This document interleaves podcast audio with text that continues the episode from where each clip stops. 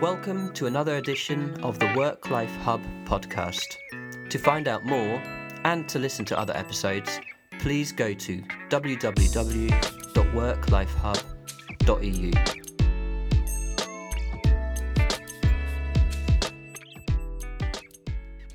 Welcome to another episode of the Work Life Hub podcast, and I'm absolutely thrilled to be joining Caroline Fredrickson uh, via Skype, who's in Washington, D.C.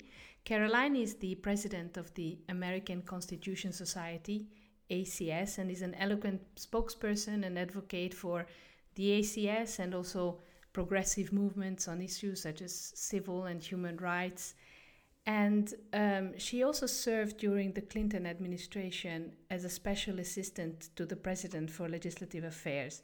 Um, we are here today talking to Caroline about her latest book, under the Bus How Working Women Are Being Run Over, and this is her debut work. Welcome, Caroline. Oh, well, thank you so much, Agnes, for having me. It's a real pleasure and an honor to have the chance to talk to you about these issues. As I already wrote to you uh, an email, maybe it's not going to be a secret to our listeners, but I, I'm a huge fan.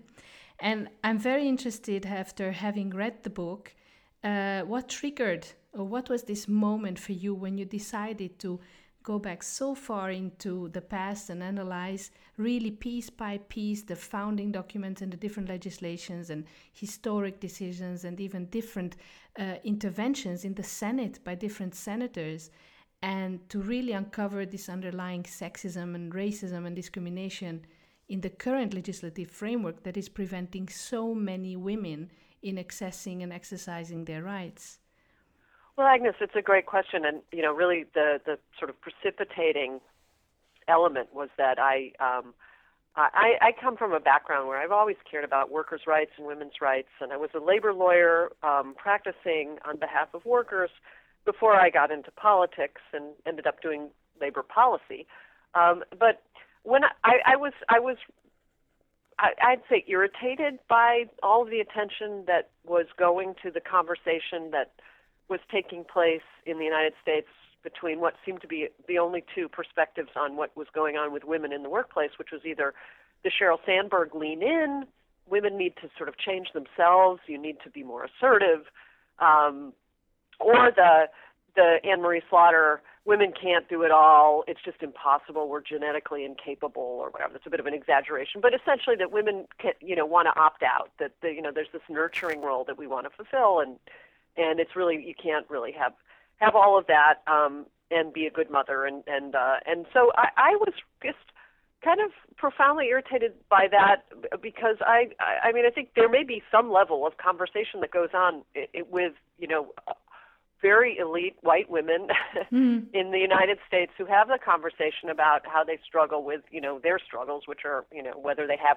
three nannies or whether they um, stay at home um, where that which they can fully afford to do. And I, I just thought the, the question just overlooked, which is a major issue for most women, which is they have to work. They may want to work also, but they have to work. And if they have to work, we have a dilemma in our society about how to allow them to work in a way that allows them to take care of their family, um, that ensures that they have some level of fulfillment, that they're not being treated like um, slave labor. Um, and and so I started thinking about you know writing a response to both of those points of view, the opt-in, the opt-out, or lean-in um, sort of points of view. But the interesting thing was, even with my background, and I've worked in politics, as you mentioned, I was in the Clinton White House. Um, I was I, I worked uh, for Senator Tom Daschle, who was the Democratic leader in the Senate, and I worked on labor issues um, for him, and even drafted legislation that uh, uh, would have uh, added to women's workplace rights. But all the same, I never really thought about why it was we had these different carve outs in the law. And as I started thinking about what, what I would write to, um, to, to sort of put on the table that Anne Marie Slaughter and, and Sheryl Sandberg were actually not addressing most women, I thought I would look at all of the issues that were, in fact, in front of women, which were employment discrimination, sexual harassment, um, the lack of child care, uh, no paid family leave.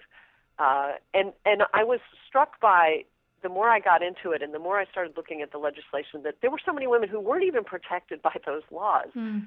And the history is quite blatant and clear about why that was. And you know, really, you know, we started on this trajectory under President Roosevelt, and he was obviously a wonderful president, and there was a lot that was accomplished at that time in sort of remedying some of the uh, perversions in the labor market. The idea that um, that uh, workers had um, uh, no rights to organize, that there was no minimum wage, um, and, uh, and ultimately through the civil rights era when there were protections against discrimination.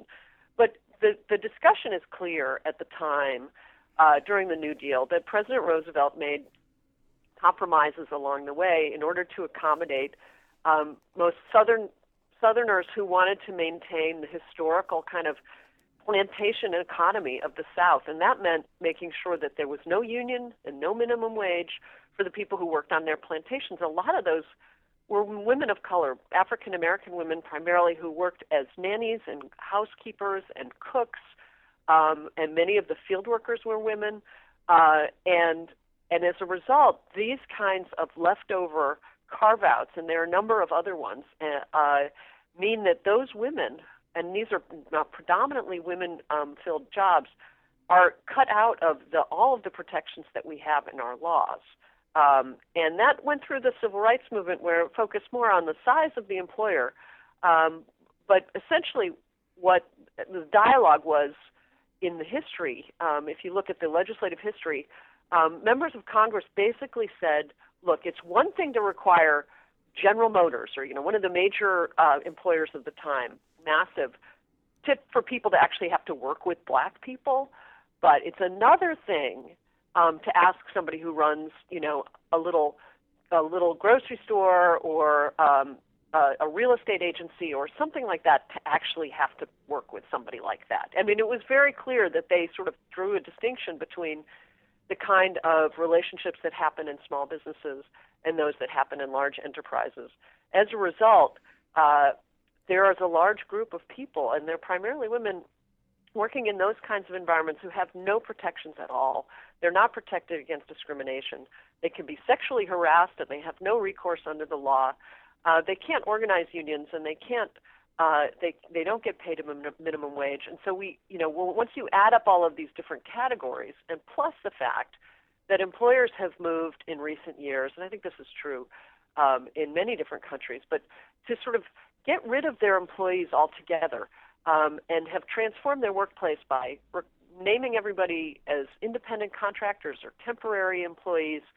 Um, and as a result, those employees don't have any protections at all. And again, the, the, the, the people who are most subject to those kinds of changes that are going to mean that they have fewer and fewer protections tend to be women, tend to be low wage women, and tend to be primarily minority women.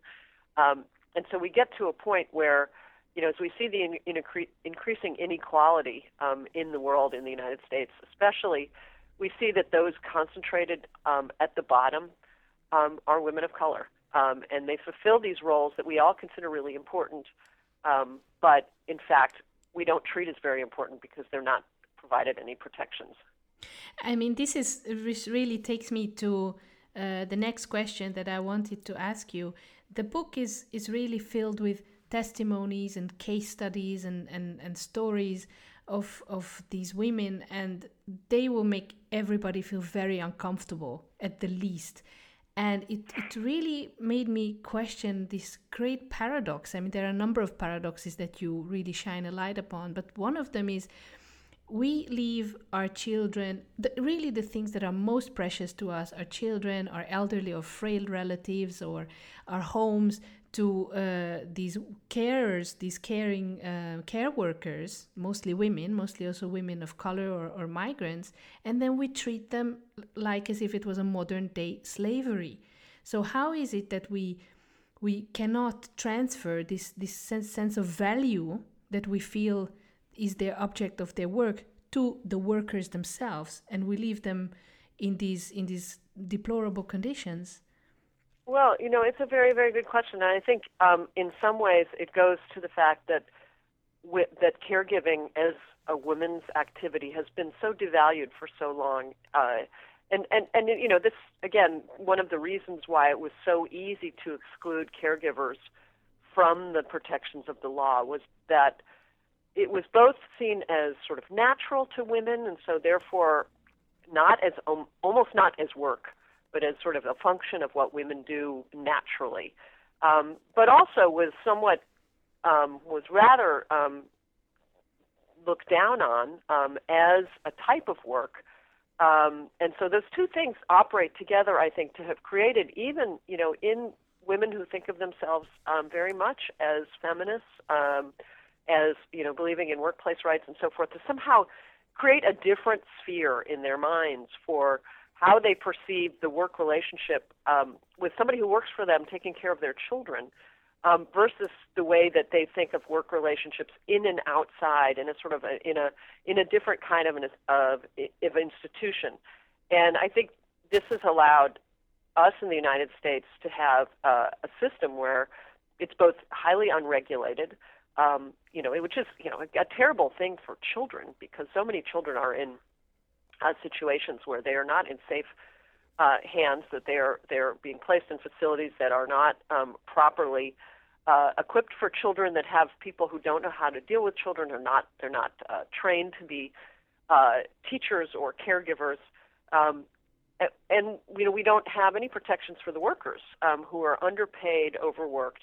Um, and you know and I think the you know the, the, what we really need to do is figure out how to add value to the actual giving of care. And it's the only, we need to professionalize the industry. We need to think of the people who do these jobs as professionals. Uh, we need to give them the support that they deserve. They need to have the training uh, in order to ensure that the children who are left in their care are treated appropriately. And similarly with those uh, caregivers who care for the elderly. Um, you know, in the United States, and I think this is again very true um, in other parts of the world, in Europe particularly, much of the caregiving work is done by migrant women yeah. um, who oftentimes don't have a legal status, are easily, easily abused. Um, there are many stories of of women, um, particularly in the diplomatic community, where um, they are treated really as slaves. Their passports are taken away from them. They have no legal status apart from the employer, um, and so really can't object to uh, any types of of of of abuses that they that they undergo and and even in cases where they're not quite subject to slave treatment they have no rights to overtime pay um, to um, the basic dignities of uh, uh, of a worker and you know sort of what what had really jumped out at me and this was in partly in reading um, lean in hmm. was um, you know her talking about um, the the stresses that she had of trying to get home for dinner to have dinner with her children. And you know of course she went back to you know she worked at home on the computer after um after dinner. But you know the, the but the ability for her to to sort of leave her children with you know some probably quite um um senior caregiver somebody with some some experience um in a safe environment. Um so she never had the same kind of existential worries that um so many other women do. It's this sort of you either lo- leave your children alone or you leave them in a place that you can afford. Um, and for many women, that's that's not a place that is very safe or or uh, conducive to a child um, being treated, um, you know, well by a caregiver. It's not conducive to the caregivers being treated professionally. So I think a lot of it has to come back to the kinds of values we assign to the role of caregivers, and especially understanding that it's it's it's an absolutely important function. It needs to be treated like any other kind of of profession.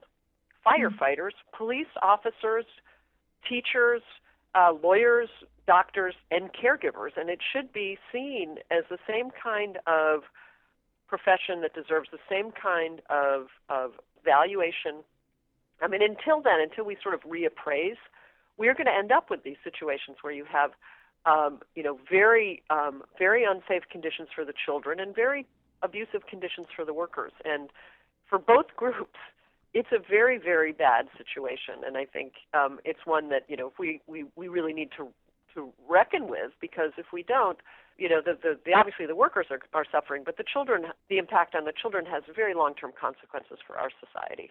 Yeah. And it's almost as if it's for the few who afford this kind of help, it's just a question of convenience. And I was so struck by one of the stories of one of the women where she explains that she all of a sudden had to also work on the weekend, which for her uh, meant an, an additional $75 of childcare that she had to pay for her children to being taken care of just because the supermarket is then open 24/7 or or someone uh, wanted uh, her to be at the workplace uh, for longer. And it's it's this invisible workforce right? It's for us it's so convenient that I can just go and I'm spending maybe two minutes at the at the checkout and i'm not really thinking of how many bathroom breaks uh, this lady uh, had at, at the walmart checkout for example or or i don't think about um, uh, any any other uh, such thing because for me it's just a question of convenience well exactly and i think i think that you know as you said there are there are different workers in different situations that we interact with every day. And I, I've had this situation now repeatedly as I've kind of focused on these workers who are left out. That um, you know, having conversations with um, you know someone who cuts my hair, or you know, if I get my nails done, or yeah. you know, the few the, every once in a while when I'm in a in a TV studio and I talk to the makeup artist, and you know, none of none of them are actually employees. They're all independent contractors, and they are really on the edge because they don't they don't have any particular um, protections in the workplace. They're you know subject to being fired without any reason. With you know they're not entitled to any of the overtime protections. They don't get um, uh, they don't they don't get minimum wage, and so you know for them the child care issue then becomes even more critical. And for low wage workers generally, you know they're they're balancing you know very much the cost of being in the workplace in terms of the child care costs they have uh, versus staying at home and losing that income. And, you know, it comes down to this sometimes existential choice. It's sort of, you know, the woman you're referring to, she ended up um, uh, having to go on welfare. I mean, she, she just couldn't, she could not afford to work, which is a crazy situation where you can't afford to work because the child care is so expensive. And so she went on welfare. Um, and you know, somebody who actually was trying to better herself, is trying to um, make a life for her children as a single mother, and and and not able to do that, and you know, sort of being in the worst situation where she thought she was just uh, failing her children because she was she was going back onto welfare when she had tried to make it um, uh, in the workforce and just couldn't couldn't do that. You have other cases where where the the there's you know not an option of getting or it's not enough um, to get um, help from the government, and people stay in the workforce, and then their children, you know, as as our the uh, our the the U.S. government when they um, keep track of what kind of child care arrangements families have, call there's a certain category called self care, which I just thought was, was the most bizarre euphemism for leaving a kid alone. you know, la- we used to call them latchkey kids. Yes, or, yes. Um, and you know, so there are a certain number of people who just have to sort of figure out. Sometimes there's not a relative, there's not a grandmother, a grandfather, there's not a cousin, um, there's not a neighbor, um, and they just sort of lock the door, leave their child, um, and go off to work. And it's sort of, and and you know, one can't really blame them in some ways because they don't have any other options. And um, and I think you know the struggles that that the, that um, women in this sort of in these in these situations have is not only the economic one, where they're trying desperately to pay their rent, buy groceries, um, and so forth, but the emotional toll of not of feeling like they're not they're not taking care of their children, um, the guilt, the anxiety, um, the stress. I think on low wage workers is another element that is not given much attention. We think of the stress of an executive, you know, yes. you know, somebody who's worried about how the company is going to perform, but thinking that you're not going to be able to provide a meal for your children, um, you know, that's much more stressful at a much deeper level. And I think we we spend very little time thinking about not only the situation that so many workers are in in terms of uh, the limited protections that they have and the and the, the the the lack of access to basic resources, but we we we really think almost never about what emotional toll that takes on families and and you know and then the, the consequent cost for our society to have um, to have people undergoing those kinds of stresses and and and not have uh, an ability to deal with them either through um, through you know being able to resolve, which is I think the most important thing, would be resolve it by actually knowing that they can take care of their children, that they'll have access to decent child care, that they can earn a decent living, that they'll have um, uh, some ability to maybe even retire someday on you know and have some kind of retirement. Um, uh, and so I think you know it's just I wanted to put these issues on the table because I think they're they're not going to be resolved immediately. I mean we have a lot of challenges. Um, you know, in sort of addressing the multiple ways in which women are are um, uh, devalued in our society and the difficulties they have in um, in achieving real equality in the workplace. But we need to talk about these issues because if we don't and we just talk about lean in, um, you know, I, you know, we're not going to ha- have made much change in the world because I think uh, I, I was really struck by um, there's a wonderfully brave woman named Betty Dukes who worked at Walmart and she uh, wanted to get a promotion and a raise and she'd worked. Yeah, after 20 years, after right? 20 Even years, after... she'd been working hard, she'd been performing well, um, but the white guys seemingly always got the promotions and she was left behind so she went to complain to her supervisor. Instead she was demoted and she got a pay cut. And so you know what i'd like to say to sheryl sandberg is look what happens for some women when they lean in. They get fired and so leaning in may work and i'm not i don't disagree with the basic premise i think there are issues around how women can learn to be more outspoken. I'm all for that, but I think that that's no replacement for the real hard work we need to do of of making very significant legislative and policy changes to ensure that there really is an ability for women to um, be in the workforce, um, have families, um, and you know, and and live a life that's not um, you know not in poverty. I so agree with you, and and I always, I mean, Sheryl Sandberg and this whole lean in movement just really bugged me. Uh, on the one hand, because it was so elitist and so C-suite, and but then I I I thought it was so ridiculous that when I guess they started receiving some backlash for this mm-hmm. encouraging women, and then the response was this because they just get all the media attention that you know that's that's the thing. They just get all the media drawn to them. And so the response was this uh, ban bossy campaign. Uh, i know. You know. it's ridiculous. You know so so lean in go for it. And then oh but women seem aggressive? No no no. And it was just another uh, i mean it, at one point in the book you also referred to a band-aid uh, you know on the wooden leg or the fester the band-aid on the festering wounds. And this is just not going to advance I don't think any women's cause um, without you know giving the real structural and legislative and policy support and affordable childcare. There's a wonderful quote in the book uh, in chapter five, which is one of the easiest ways to fall from the middle class into poverty or from poverty into destitution is to have children and I think in I mean you you you very actively involved and have been in, in politics and policy making and I think one of the most overused sentence of any c- political campaign is children are our future. And we have devastating demographic um, situation and yet we don't seem to invest neither in motherhood or to have, create the conditions for women to have children and continue working to make a living neither in uh, early childhood care and affordable care, good quality care services. So, pregnancy and childbearing is really penalizing women. Well, it's very true, and I think um, you know we we we have a, a big choice to make as a society.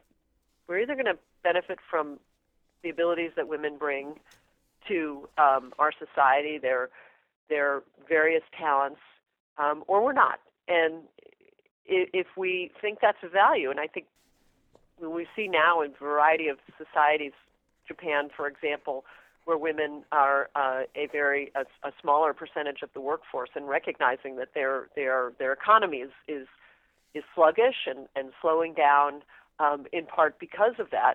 Um, we recognize that women add a great deal of value um, to um, the vibrancy of the economy, and you know, and of course, and for women themselves, those who do want to work um, you know, should have the opportunity to have some level of fulfillment and and be actors themselves in in the economy. Um, and if we if we agree that both for the economy and for women this is a value, then then we have to recognize that women are women, and if they're going to have children, and if if if we are going to um, value the bringing of children into the world, we actually have to make it so that it doesn't penalize women at the very least. And uh, you know, and I think there's you know sort of similar movement um, to try and ensure that men are seen as you know as parents as well, that they are equally yes. responsible for um, the education of children. And I think those sort of those both of those elements, and you know, it sort of goes back to what we were talking about before. But in the terms of the valuing of caregiving, the higher value we give to it, the more likely men are going to find it um, something that they want to participate in, something that should be paid adequately, something yes. that should be respected. And so, you know, I think there's there's a sort of a, a number of elements in this, but you know, I I think the irony. Um, we've just had this case in the United States dealing with our Pregnancy Discrimination Act, um, in in which a woman who worked for UPS um, uh, was pregnant, was asked asked to be put on light duty because her doctor said that she shouldn't be lifting heavy um, heavy boxes. Um, UPS made an accommodation um, for all sorts of workers um, to have light duty when when necessary if they'd pulled their you know pulled a back muscle on the job or somehow hurt themselves. But they said, well, no, pregnancy is different because we we we we are pregnancy neutral policy. That is, pregnancy is not treated like any other disability. Other disabilities will give light duty to, but if you're pregnant, that's something totally different. And so they basically put her on leave and and she lost her pay and her health care and she was pregnant. She needed health care.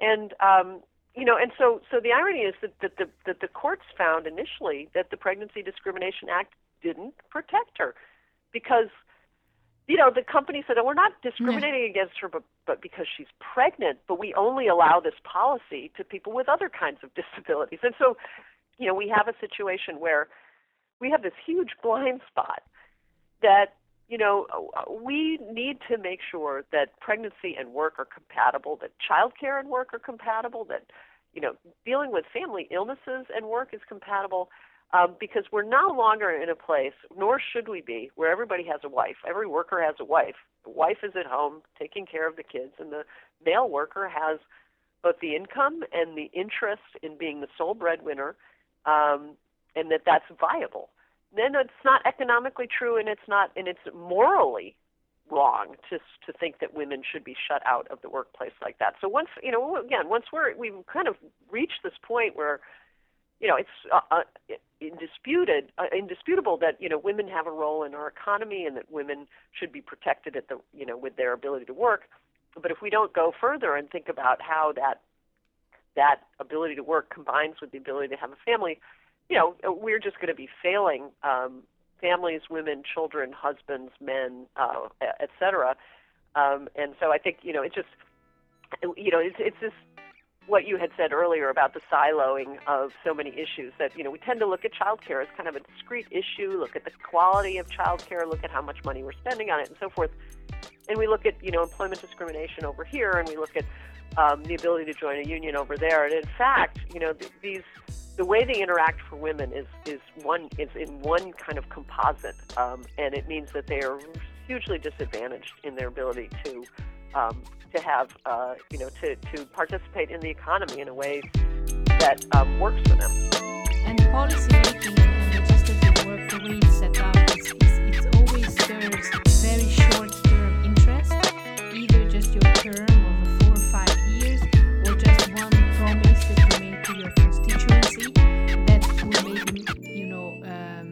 that will lead to some trade offs. And then it's these most vulnerable, uh, less represented groups that will be shut out from, from the deals.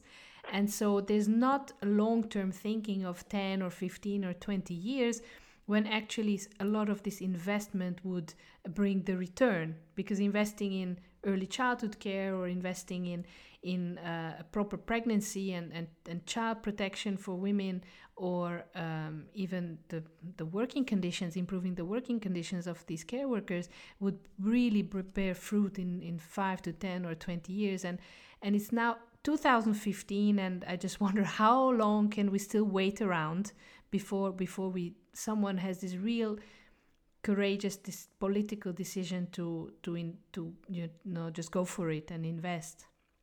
Well, you know, I, I think we can't wait very long, and uh, you know, actually, I, I think we're you know starting to see more of the conversation, uh, the conversation around the the one percent and the ninety nine percent. Um.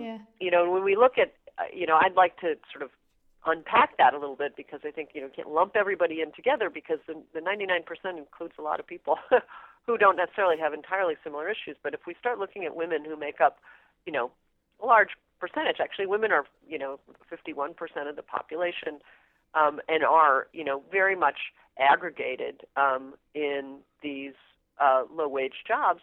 You know, we, we need to start sort of moving the conversation away from just you know saying here's a problem, but actually now what do we do about it? Uh, yeah. And you know, I think there are different models.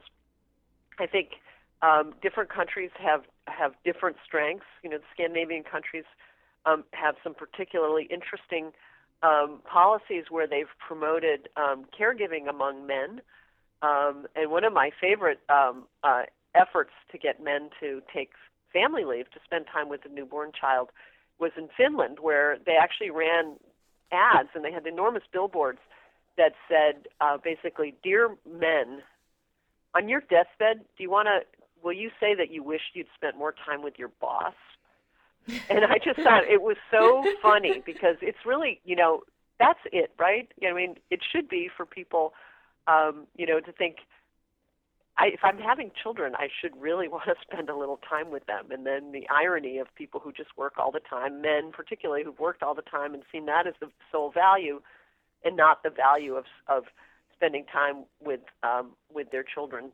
Um, and so, you know, but there have been other strategies. I mean, sometimes you just have to use, you know, the power of the purse. And so leveraging men's participation by, you know, a- allowing for a certain amount of, of family support during um, uh, uh, early childhood, um, it, which would not go, the woman wouldn't get the entire thing. Some of the time would have to be used by her, by her partner.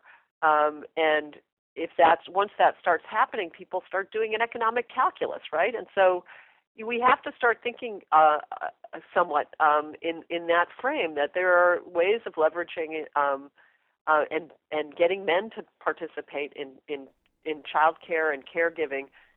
And one of those ways is by how you structure your policies to basically push them to do it, um, and it becomes a norm. Um, and you know, you do see this now in in Scandinavia, and you know, other countries have other you know child care uh, programs that are much more robust than what we have in the United States. We don't actually have a child care program in the United States yeah. a- at all. Um, Not a universal one. Yeah, you have the little, some of the targeted ones. You know the the pre-K and the Head Start and right, and they're very underfunded, the yeah. and they're not yeah. in any way available to um, to all the families that are eligible, there's a very small percentage of people who actually can get into them. So, I mean, I think we have. I'd say, you know, I'm. I would actually be optimistic in the sense that there are a lot of proven policies in different countries that um, have been relatively effective, um, and that certainly in the United States we have a long ways to go. Um, in in in in other countries around the world, you know, there are certain areas where they're stronger and weaker, and I think the idea is to kind of learn from um, you know what's been successful and what has made change uh, for women. You know, what are the most um, you know sort of the most significant um, and important uh, elements of that? And I do, I, you know, I tend to to go back to the caregiving issue because I think that you know is one where uh, you know again I, I I think we need to value it and so the French yeah. system where you know they have um, you know immediately on upon birth there is both an ability for parents to stay home and get some kind of support from the government or to have to have uh, a, a, put their child in some kind of a, a of a nurturing environment with a caregiver and go back to work. And they the, the but the caregivers are highly trained they're well paid and they have a status that is like a teacher as opposed to a nanny in in in our country and i think that yes. you know sort of again it, it it it for me you know to to sort of to, to look at how how people um take in those values and be, and make it part of their own understanding and their sort of their their own value system and i think once you know you have uh, systems where caregiving is valued um, Yeah. in some way because either there's a systemic approach like in France or there's this sort of economic leveraging of to get men to caregive in the Scandinavian countries. You start changing people's uh, sort of conscious consciousness about the role of caregiving and the value it should be assigned in our society. I think we could go on forever talking about this. Um, but I think we, we have to come now to our, our last question. And usually on, on our podcast series, we ask um, our guests to uh, the same question always, which is if you could give an advice to a CEO to make an improvement in the well being of their employees, what would that be? But I think it's much more fitting if I would ask you if, uh, if you could uh, give an advice to Sheryl Sandberg and Anne Marie Slaughter, what would you tell them they should do and how they could use their celebrity and, and status and media attention to make a change? well, That's a great question. Um, I, I think it's it's back to this role of caregiving. I think they need to um, do a lot more than help their employees freeze their eggs.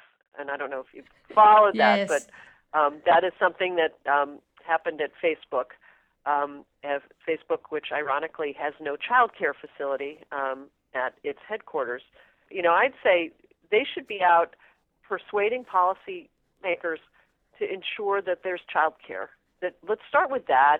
Paid family leave and, and decent child care are probably the two most important things. Of course, I think they need to make sure they're promoting women and they're, um, you know, that they're dismantling the segregation of uh, of different types of jobs, um, and we're looking for women in, you know, to to to do the, some of the tech jobs and so forth. But I think really, you know, they they employ people at a whole variety of different capacities, and uh, I've seen some of the um, changes because of the pressure of the uh, the wonderful activities of the um, Fight for 15 of the minimum wage workers who are fighting to get a, a minimum wage. Yes. A lot of the workers who work at Google and Facebook and some of the others are independent contractors, and we're even making we're making minimum wage, um, and even though you know their their high level staff make millions and millions and millions of dollars, and so there's been a push to make them uh, employees and to give them a much better salary. Um, but I think then looking at their role in, in, in sort of the public discussion, they need to start identifying what's actually really going to help women.